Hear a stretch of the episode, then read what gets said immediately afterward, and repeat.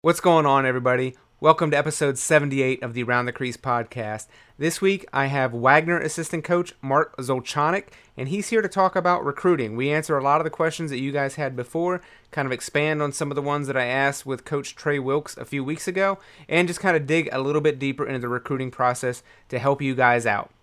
So let's get started.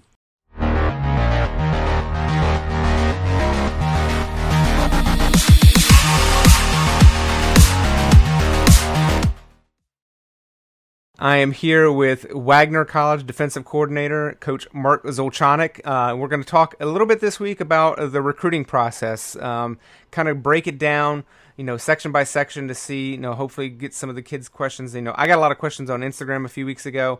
Um, kids were asking, so some of these are the ones that those kids asked. So, uh, Coach, thank you so much for being on the podcast. First time speaking with you. I really appreciate you making time. Yeah, I, uh, I appreciate you having me on, and I'm ready to uh, provide provide some answers uh, to, to some of your questions and, and kind of connect some dots for uh, for some for student athletes out there and some parents. Yeah, that'd be great. And speaking of connecting dots, like uh, a few weeks ago, I put kind of out on Twitter like what were people's number one question about the recruiting process, and a little bit to my surprise, like usually it's how you get um, noticed by a college coach, but I think with the growth of so many events over the last five to ten years that that has now become the I guess concern, which I think is kind of tied in with how to get noticed. But it's like how how should players go about parents or parents go about picking which events to attend? Like how do you kind of see that process playing out? I see this as I'm going to attack this one a little bit differently because I, I believe that we live in a in a social media era where there's a lot of information that's on our phones right away. Um, a lot of these events will will post what schools have been there or are going there. So researching these events, seeing which schools are going to be there, are these schools of interest to you, and seeing if it's an event that you can get seen by the handful of schools that you're interested in to maximize um, your time and money. Um, as well as what is the what is the format of the showcase that, that you're going to? Are you just going there to play games with uh, a group of kids that you've never played before? Or is there a coaching segment for 30, 45 minutes, an hour to where you're going to get some skills and drills and hear a different voice from a coach that you don't normally work with, get some more hands on time in uh, that aspect to really expand the experience of what you're going to. Yeah. Um, and then you can also fine tune it by your region. You can look in your region and go, I'm willing to travel three hours for, for a showcase. What's going on near me? Um, because the, the bottom line of all this is time and money as far as all, all these events. There's so many events and everything does cost money. Um, and you want to maximize what you're doing and, and what you're asking of your parents because the last thing I always say to a group of kids that I get the opportunity to work with is, hey, first thing when you see your parents um, when you when you walk off this field, if they ask you how do you think you played, don't answer that question right away. I want you to mm-hmm. tell them thank you for being here today and and t- taking me to this event. I had a lot of fun, and then go into how how your day went on the field. Yeah. Yeah, that's great. And I mean, I think one of the things that you mentioned kind of right at the start is kind of looking at the colleges. And I think part of that goes into just kind of knowing what you doing some research on from the players and the parents' perspective on like where they might want to attend. Like if you have no interest in a Notre Dame or Maryland or place like that, you, maybe the, the event that you know going to if those are the predominantly kind of schools that are there, maybe that's not the event that you want to pick. So I mean, I think there's probably something from the players and parents' perspective of just you know don't just maybe always pick where like which event has the most college coaches, but maybe pick the ones that have the right college coaches, the ones that you're interested in as well. Yeah, yeah, absolutely. I mean, there's there's events that will have 75 to 100 coaches at it, where you're getting a lot of eyes on you. But then there's also events that I've got to that are more that boutique style, that are mm-hmm. 10 to 12 coaches. That's more. These are the schools that are going to be here. Do you have interest in these schools? This can maximize your time yeah. and and be seen by these schools going forward. Yeah, I mean, everybody, I'm sure every event would love to be the uh, National High School Lacrosse Showcase, where I think they listed 195 coaches. I mean, but reality, not every event is like that. so you know, I guess uh, you got you're gonna have to uh, either pick if you're not lucky enough to be in that that event. But uh, Yeah, that's that's generally the the number one question I get. But uh, you know, you kind of talked touched a little bit on like we we kind of tweak the question instead of getting noticed, but more like how do players kind of get evaluated by coaches? Um, how how how players get evaluated? I kind of broke this down in the in the three categories um, about on the field. Mm-hmm. Your number one, your athleticism is going to stand out first and foremost. How big, how fast, how strong you are. That's that's very easy for us to notice right away. Mm-hmm. Um, the second category that that we like to break it down to is guys that play with a motor. Um, and what that entails is are you playing as hard at 8 a.m. and at 3 p.m. in the afternoon after you've played a couple games? Do you still bring that same energy to the table that your game is consistent along the entire day? Um, we understand that days are long. We get tired sitting in chairs on turf. It's hot. We got to drink a lot of water. But if you're able to, to make me go, wow, this kid's playing playing hard, and it's 4:54 in the afternoon, we're we're like, wow, there there there's something there.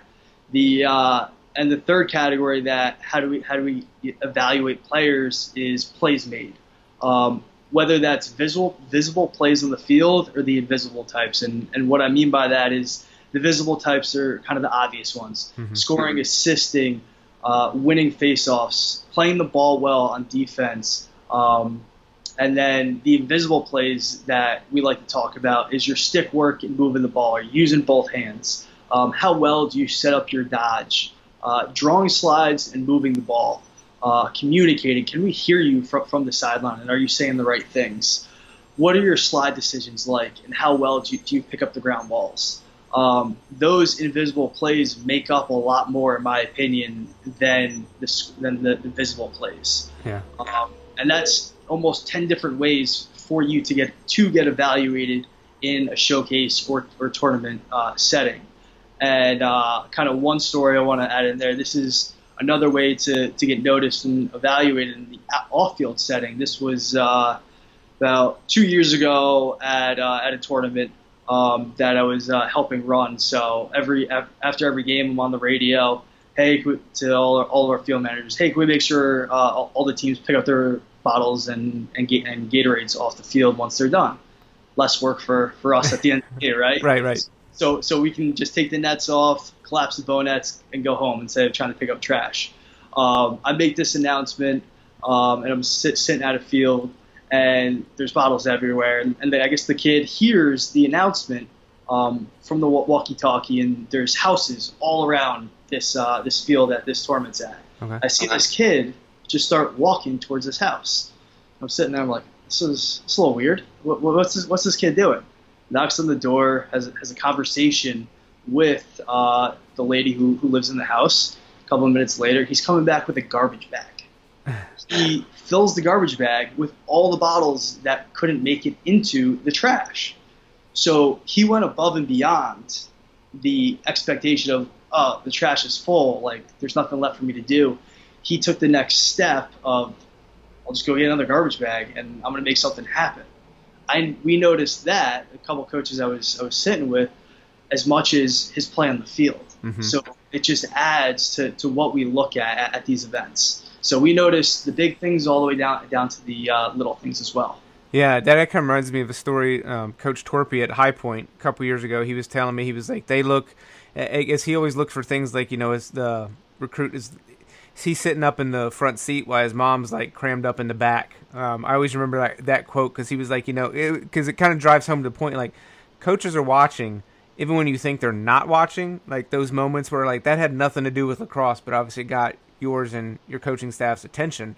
Um, and sometimes that's all it takes. Like you need you need that that moment. Like you know maybe maybe you didn't play the best that day, but you know if there's something that makes a coach take a second look, you know, in a positive way yeah, yeah, absolutely. I mean, it's it's the little things like that. Like even even as going as far as when we're at these showcases and we have the opportunity to to work with a different group of uh, of young guys um, for uh, for uh, three three different games. We notice the kids who ask us questions every time they come off the field mm-hmm. versus the kids who, who don't ask any questions.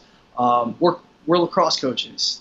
Um, I don't teach physics. I can I can teach you how to play lacrosse. So so ask me ask us these questions at these sidelines, and, and we take notice of, of stuff like that.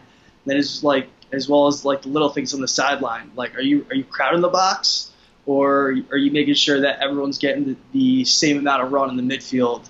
Because in that setting, it's just go straight down the line. If you're the next guy up, you go. Or, and we also notice if guys are cutting guys off in the line. Let let everyone play. Everyone's going to play the same amount. We're going to rotate guys equally. But are you being a good teammate in those situations? We we take exceptional notice to, to things like that. Yeah, you, you, I want to go back to one thing you mentioned because you mentioned you know seeing the kids how they're playing at four. Like, does there ever come a time where like maybe you see a kid, you know, say eight a.m. fresh, you know, fresh off a good night's sleep and whatnot, and you notice him? Do you guys ever go back and be like, I want to see how he's playing during that last game of the day? Oh, oh, absolutely. I mean the recruiting process as a, as a whole is a, is a multiple evaluation process. We want to see a couple times, whether that's twice at an event or maybe the following weekend, maybe from the beginning of the summer, we'll see in the middle, see at the end. Um, we'll go back and, and re- rewatch a kid to, to see what he's doing later on in the day. Was it just a flash in the pan? Um, or is he a consistent player that brings the same um, qualities to the field every single time? Because um, consistency at the college level is, is probably at the utmost importance of what you're doing on your day-to-day basis as far as uh, attacking your days. Yeah. Um, and kind of kind of um, merging in with that, and like for a lot of the kids that are basically not on the East Coast, a lot of the questions I get is, you know, does the getting noticed or evaluated is it any different for kids that are not on the East Coast, like maybe a kid in the Midwest or West, or you know some of the locations where it's not considered the the hotbed? Um, in my opinion, um, I'm going to say the the answer is unfortunately yes, but I'm gonna I'm gonna lay lay everything out there so there's kind of a clear picture of what I see. I I think as far as getting noticed, I don't think there's any any difference whether you're from the West Coast, Midwest, Southeast. If you stand out on a field and, and we're there, we're gonna notice you if it's a situation that requires we want to see you play again, that's where there's a little bit of a difference. We're we're gonna we're gonna see the same kids locally a lot throughout the summer, where most most of these events on the East Coast are made up of your New Jersey, Long Island, Philly, Baltimore teams, where there might be a splash of a team from one of those areas where, we get to see them for that opportunity, and taking advantage of if a coach reaches out to he wants to be able to, to see you again, how you follow up with that. Um, sending your highlight tape um, and sending your game schedule, but also finding out where they're going to be going forward is a big piece of the process. Um, and and as you communicate with the schools, having candid uh, communication with them. Where do I stand with you guys? Um, to lead to like maybe they really want to see you one last time, and maybe that opportunity is a prospect day. If I play well, are we going to take that next step? Mm-hmm. Because again, it is time and money, but that honest communication with the coaches and being mature enough to, to ask those questions goes a long way for those non-traditional areas as far as taking next steps and getting evaluated a couple times throughout the process so we truly get to know you on and off the field. Yeah. yeah. Um, and just to kind of clarify, obviously the the contact and with coaches that would only come after September first of a player's junior year. So you know, yeah. for a player that you know before that period, because I know the rules rules have changed here recently.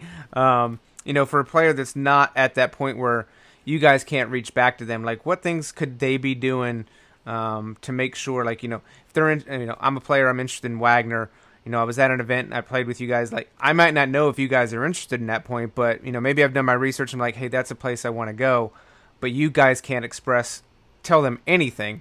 What should a player like that do to make sure they're at least on the radar, or you know, have a put themselves in the best position to know you guys know who they are? I mean, the, the, the biggest way, whether, whether it's before September 1st or after September 1st of the junior year, is that self interest process well, we can't reach out to the kids before September 1st, they still have the ability to, to send emails. The only thing we could obviously send back is a, is, a, is camp information, but we take notice of who sends us emails, and we we put a big effort into going to see the guys who are self interest to see them play and being at those events um, to, to, to get those uh, evaluations. And then after that September 1st date, another big piece of the puzzle is those coaches' uh, re- recommendations. Um, like uh, one, one of my buddies is, is a coach down south. Um, he's he's in my ear about about about his kids, and it's another added evaluation getting to getting to know you um, that helps the recruiting process from a non-traditional area to be to get seen multiple times. Yeah. Yeah. So you, I guess a kid can always talk to his travel coach, high school coach, and have them be their mouthpiece if they're. I mean, obviously, you guys know, you know, and I know over my years, like the high school coaches, they're not gonna. They're not going to lie to you about a kid because it's their reputation on the line too. So you know, a kid's not, you know, coach isn't going to recommend because then you're not going to go back to that coach. So like, I know there's people out there that you know might think otherwise, be like, oh, my kid wants to go to Wagner, so the coach should get him in there. But the coach has his reputation. Like, you're not going to keep talking to a kid's coach if he keeps, you know, blowing smoke up your butt about yeah. about his players, kind of thing. You know, it's your job to recruit the best and help you guys win. Um, so I think that that was fantastic for both September 1st and before September 1st players. Yeah, I mean, if I want to kind of wrap that up into do, two probably biggest points of of that entire kind of I was almost a little bit of a tangent is being proactive in what you're doing with your emails, then being able to have those candid conversations to maximize what you're trying to do in search of the right fit for you and, and getting seen. I think those are the two biggest pieces that go a long way um, in, in the non-traditional process. Yeah. Yeah. Um, and again, this kind of uh, intentionally kind of all ties in ties in together. Um, but how early should a player um, start trying to get get um, the attention of a college coach? Um, I would say the before the rising junior year to, to get on some radars um, with these new rules, which I think they're they're fantastic. Um, enjoy your freshman and sophomore year. Have zero pressure about trying to think about what college that that you want to go to. Enjoy high school. Enjoy enjoy sports as a whole, and maybe do one prospect camp that's local just to hear a different voice coaching you, have a, mm-hmm. have a little bit different experience outside of the guys that you, you normally play with, but don't have to go crazy by, by what's by what so means. Just try to do things to get you better. Play in the backyard, um, and then around that time of of, ju- of your ju- rising junior year, start putting yourself out there with sending some emails and getting on some radar of, of some colleges that you might be interested in. All right. Yeah, that's perfect. Um, so what uh, I know we talked a lot about the the on the field stuff, but what are some non athletic factors that factor heavily into the recruiting process from your guys' perspective? Um, I would say probably at the top of our, our list is is grades. Um, we we want to know that that you're a good student in the classroom. Um, what you do in the classroom translates to what you're going to do on the field. Um, and with grades, that you're trending upwards in school. Let's say a kid does he has an, let's call it an average freshman year. Um, might be a C plus B minus type type of student. Mm-hmm. Um, that he doesn't stay that same way as a 14 year old than he is as a 17, 18 year old. His grades might be a C plus B minus, but if he's a a rising, if he's a, a junior and his grades are B pluses, A minuses, we we see the maturity factor has risen as you've grown up and you've understood the task management in the classroom that's probably related to how well you've gotten better as a lacrosse player. Yeah. Uh, so trending upwards is a big thing that, that we like to look for. All right. I mean, that's got to be like I know I've talked with previous coaches in the past, including my usual co-host Michael Ward. Like, uh, you know, the uh, D D one lacrosse is in some uh, D one sports in some respects is almost like your full time job. Like, it's no you, you what is it? Uh, you, when it uh, cheap fast or I forget. I'm going to draw a blank on the thing. It's like you have two out two out of the three. It's like you, are probably not going to be able to join a frat, play lacrosse, and go to school. Like you have to sacrifice something. So you know, being able to improve in the classroom and time management um, is a skill that I think you know. I think even adults can learn. you know, it's one of those things yeah. like trying to learning how to manage your time and how to make time for everything and continually improve in those areas um, is an important like skill that really you never stop learning uh, for the most oh. part. yeah, absolutely. And I mean to, to, kind of touch on a few more things. Um, I said it just previously. Your your ability to to communicate and have a conversation, um, and how you learn how to do that is normally um, when you're about to talk to a college coach, it's probably a scheduled phone call. Hey, we're going to talk at Tuesday at 7:30. Um, be in a relaxed setting. Uh, be ready to have that phone call. Do a little research. Have some questions ready. So it's a fluid conversation back and forth, rather than we're getting a one-word answer and it feels like we're talking to you. We don't want to talk to you. We want to get to know you and have a, a, a candid conversation that has some back and forth and, and some flow to a conversation. Um, and then something else after that uh, would be, like I said at the very start, your social media accounts. Um, what is uh, what does your bio say? Um, what is uh, your username? What is what is your default picture? If if your if your account is private, we obviously really can't look too much into that. But if it's public, um, what do you, what are you posting? What what what are your captions? Your your social media gives you gives us a, a snapshot of how you present yourself to your family, your friends, and the outside world. So if that's how you put yourself out there to the public, we, we want to see that side too.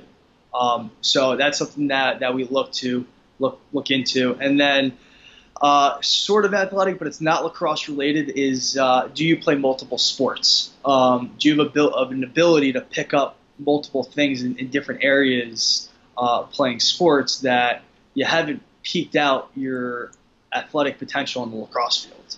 Yeah. Um, yeah. So that's probably my my my four non-athletic factors that I would feature heavily in recruiting. Yeah, I, I want to expand a little bit on the the multi-sport thing because I think I've been hearing a lot about it.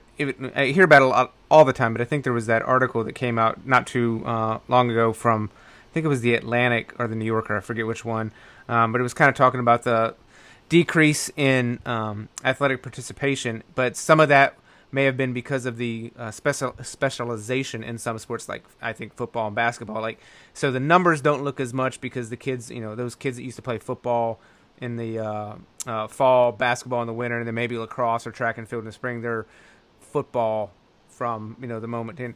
why? In but lacrosse is, I say, fairly unique because I've covered you know all three of the major sports like football, baseball, and basketball. And lacrosse seems to be really the only one for the most part that I hear almost all the coaches be like, "We want you to play other sports." Every other sport is almost like, if you're going football, you're football. Like you got to train for it. Why do you think the multi-sport athlete is so valued or treasured in the sport of lacrosse? I wanna I wanna say it's more valued and treasured because of untapped potential. Um, what you might not be dedicating full year round to, to one thing means you don't you don't know how to do everything yet. So we have the ability as college coaches who do this full time, 365, that we can take you to where we think that you, you can go that much further because you haven't played lacrosse year round every single day that you've uh, you've gone onto the football field, you put on a football helmet, and, and you ran some routes. Well, now I like to relate things to other to other sports. So if I'm coaching you how to dodge, well, how do you run a post route? You probably cut off one foot, cut off the other, and and cut to the inside. It's the same way, same way as a split dodge. So being able to relate things to multiple sports, I think for us as lacrosse coaches, is uh, is a big piece, big piece of the puzzle. Um, or talking more defensively, um, if I'm talking about how we're going to play at goal line extended and how we're going to use our hands, it's probably very similar to how a D lineman's going to use his hands and, and get that punch out and drive with his hands, but also using his feet to to get to get around the, the tackles. Hmm. So I like to, to use sports as examples so for kids to be able to understand that because they're just not lacrosse only guys. I think that I think that goes a long a long way. Yeah, that's that's great, and I think also I think from probably the physical perspective is like you don't suffer those uh, repetitive injuries quite as from what I understand, like I'm not I'm not a doctor, I'm not a scientist, so don't please don't take anything I say uh, verbatim. Yeah. But you know, I hear like you know those repetitive sports injuries. You know, I mean tennis elbow, things like that. You hear because it's just used over and over and over again. Like I think those get decreased when you play some other sports and use your muscle gr- different muscle groups. Even though you might be using your legs, you're using in a different way than doing the yeah. same thing over and over. Practicing that split dodge all the time, eventually you'll probably get injured. But you know, if you do some different things like you'll strengthen your body all around, reduce the amount of injuries. Hopefully, anyway.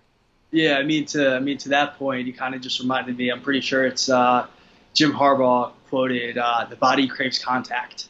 So mm-hmm. you're going to get a lot of different kind of body contact in different sports to learn how to maneuver your way in different positions. The the way your body's going to get contacted in lacrosse is going to be different than football.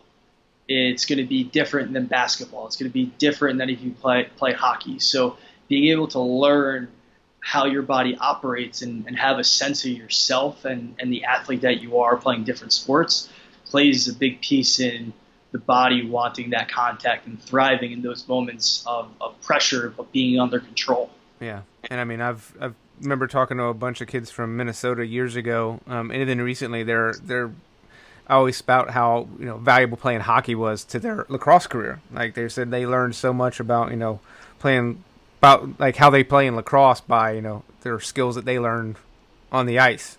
So, and I mean, I've heard that. I remember mentioned in an earlier podcast, Justin Shockey said he thought he was so good at the face-off because I think he did. It was either whitewater rafting or kayaking in high school, and he was really good at it. But he was like, oh, those little movements for your forearms really helped strengthen him up, and he felt that was really the kind of key in him being able to pick up the face-off so so quickly and dominate at it. So it's like wasn't necessary. Obviously, he practiced a lot at the face-off, but it was those other other sports that helped him kind of hone those skills in ways that you know other kids may not have or may not experience. Yeah, absolutely. I can see I can see that relating uh, one hundred percent. Yeah. Um, so one of the questions that I got, um, this was a kid off Instagram had asked, uh, is walking on, walking, being a walk on at a, a Division One school. Is that a thing? Like, is that something that happens? Um, yes, absolutely, one hundred percent. Uh, at both of uh, my previous stops, um, I've seen I've seen it happen. So we're we're talking at the Power Five level uh, down to the uh, mid major level. Uh, but with with walking on, your process is going to be a little bit different. Um, you have to you have to be able to, to move the needle uh, for the program. You just you just can't be a guy at the at the back end of the roster. Um, they you got to follow kind of that middle ground or higher uh, to be able to walk on successfully, um, and that goes on and off the field. Um, the first kind of contact that you're going to have about that walk on process, while as all the guys on the team probably got their their physicals done over the summer, all their sports med paperwork has been has been taken care of. Your first point of contact in this walk on process is probably that sports med hurdle. When classes start, um, they, they put out a flyer of lacrosse tryouts or, or walk on dates is going to be in a week and a half. Well, you have a week and a half to now get your sports medicine paperwork done and, and, get yourself cleared to be able to give yourself that opportunity. Um, are you taking the most of that? And if you get it done the next day the day after that, it only takes you 48 hours or 72 hours to get that done. You're automatically showing the coaches, hey, I'm on, I'm on top of uh, what I'm doing on my own end. I want to show you what I can do on the field. It's the guys that will put themselves in that hole and they might not get cleared till the day of um, a tryout. That's automatically assigned to a college coach. Is this kid really made of the right stuff in, in between the years that he's prepared to be a part of a, a Division One program in the walk-on process? So that's kind of the first sign and evaluation step for a walk-on. If we know nothing about you, if you just show up, the, uh, show up on the doorstep and go, "Hey, uh, I want to try out." So uh, that being said, I've seen it done successfully um, at, at the top end and and the and the mid major level. So it's something that can be done. Um, so it's definitely not not out of the question. Yeah, I mean it sounds it sounds not too dissimilar to the you know our how we started with like how to get evaluated and get you know get noticed. Like it starts all over. If that's something you want to do, you kind of got to get that attention in a positive way, and you know sound, sounds pretty similar. Uh, you know, it's just a little different because you're already there. yeah, yeah, it's uh, it's similar as far as we're going to pay attention to the small things about the walk-ons and and and see how they act in that short little time frame because we're only going to have think it's three practices is the allowance mm-hmm. of how long the walk-on period is. It might be different per, per school, um, but uh, we have a shortened time frame to now make a decision on on the walk-ons. Is it is he on the field with our guys before practice, or is he just showing up as, as we're getting ready to stretch? Um, is he asking us questions after practice? putting yourself out there.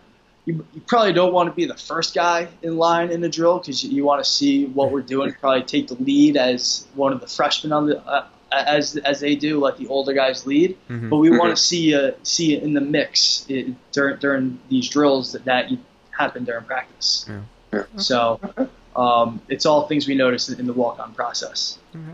It, it's it's funny as we kind of talk. We have one one question left, but you know it's it it sounds like the and nothing again that I haven't heard for over the years, but I think for anybody listening, something to take note of is it's not always the on the field stuff necessarily that might get your guys' attention. It's a lot of the little things that are done, you know, outside the lines or even you know in the kids with the with the trash. Like maybe it's on the field, but it's not playing lacrosse. Like some of the little things you do can put you in your best possible position to you know get get the attention of a college coach um, that yeah. you may not have otherwise done.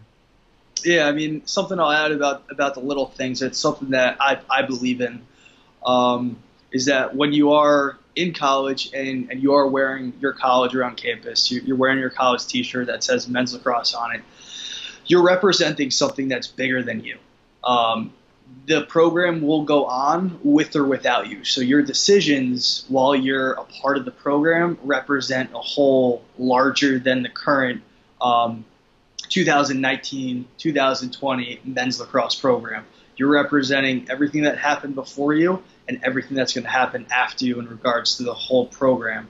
Um, so the little things go a long way as you represent that kind of idea.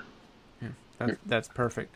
Um, so to kind of wrap it up, um, you know, we, we've talked about a lot. We talked about the little things, some of the big things, but what do you, in your opinion, is the number one thing a recruit can do um, or a player can do to make themselves the most recruitable player possible?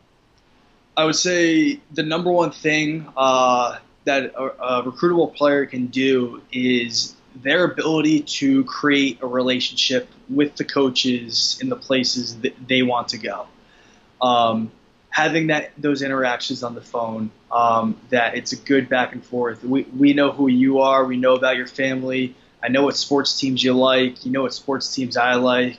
Uh, you tell me about what you did over over Labor Day or how uh, your Christmas break was um, those relationships and, and, building those make players more more recruitable.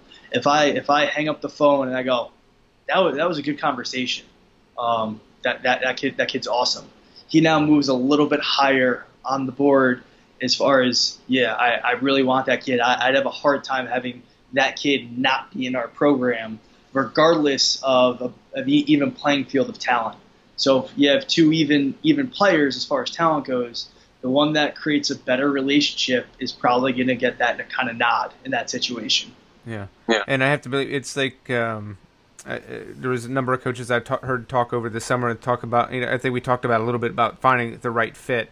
You know, you guys want to know that someone wants to be at Wagner, not that a kid just wants to play D one. Like he wants to be at your school. Like you, I mean. I'm sure you guys hate it when a kid comes to campus and just doesn't enjoy himself and doesn't enjoy and ends up transferring out. Like you guys, you know, you guys want the players that, that want to be there, so that creating that relationship to know that the kid like, hey, this kid, he's as interested in us as we are of him. Like that's the perfect match, and that's going to get the best out of you guy your guys' program. Is when you get a bunch of players all rowing in that same direction. They all want to wear that Wagner on the front of their jersey. Yeah, absolutely. It's all about finding yes uh, we, we do want to find that talent on the field but it's finding the, the like-minded individuals that, that we can build relationships with and they understand us is going to take us um, as programs to, to where we want to go. Um, and is you can find a like a like-minded individual that can create a uh, relationship in New Jersey in Long Island. You can find them in Kansas City. You can find them in Minnesota. You can find them in, in California it's all about how well can you build that relationship um, to make yourself the most recruitable player to stand out uh, among the rest. Yeah, and most adults will know this, but for any of the high school kids listening, that's really not going to be any different than when you're hunting for a job later. Either creating those relationships, uh, you know, so you can get a you can get an early start on that, and life will be maybe a little bit easier if you learn it now than you know when you're out in the job market. Relationships do count for quite a lot. I mean, absolutely. I mean, when you get into the into the job market and the job hunt, um, your resume is just black and white ink. It's just it's piece of paper it doesn't speak to, to who you are as a person and, and the characteristics that you bring to the table. When you when you get those job interviews, um, it's that meeting, that that first interaction. How how well does that go? How well do you portray yourself? Goes further in that next step of getting to the next round of interviews and landing that job outside of what's on the piece of paper. So it's about taking what's on the paper and making that jump off makes makes people uh, more recruitable, whether it's to jobs, um, to to schools, or, or even f- finding that future wife. Uh, so it, it all comes together in how well do you, can you create relationships. Yeah, good. Good life lesson. I didn't know we were going to get into that, but you know yeah. that's actually per- it's it's well, you know, we always say all the time like sports is the metaphor for life, and I mean I think that's kind of perfect perfect explanation is to to why. Like you know, it's really one of those things. I mean, for even people who aren't getting recruited, you know, or you know, maybe not even want to be recruited, but like these are still lessons you can learn. Um, you know, playing high school lacrosse and just kind of building those relationships and then moving on. Because I mean, if you're moving on to college and anywhere, I mean, it is little bit of a sales pitch. You're selling yourself, and you have to convince people, like, you know, why why should you want to be here? I mean, that's what college essays are all about. Like convincing the college, like, why should we pick you over someone else? I mean, it really kind of hammers that home. Yeah, I mean the uh, one bit one big piece of advice that, that I like to always share, and I, I tweeted about it uh, right before uh, September 1st, is college. It, it's not a four year decision. It's uh, it's a 40 year decision uh, upon graduating high school. The the right fit for a potential student athlete is going to set themselves up for that success they want in college on the lacrosse field. But where are you going to go after that? Are you going to be able to get that next job and, and get that, buy your first car and, and do all those things that you want to do and have goals for and have aspirations for? Your college is going to set you up for those next steps. Um, so it's their first big life decision. It's uh, it's an exciting one. Um, and it's one that takes some pride in, and and I enjoy helping young student athletes th- uh, throughout this process as, as much as I can. Yeah. Well, coach, um, before before I let you go, like if uh, people want to get more information on the Wagner program, maybe they want to uh, follow you on Twitter. Like, where can people kind of follow find you guys, you and the program online? We are on Instagram um, at Wagner MLax. Um, on Twitter, it's at Wagner Lacrosse, and then I myself is uh, on Twitter and Instagram um, at Coach Zolchonock, Z O L C H O N O C K. I know it's a mouthful. I tell my guys to call me Coach Z. Um, so th- thank you, Dad, for, for a long last name.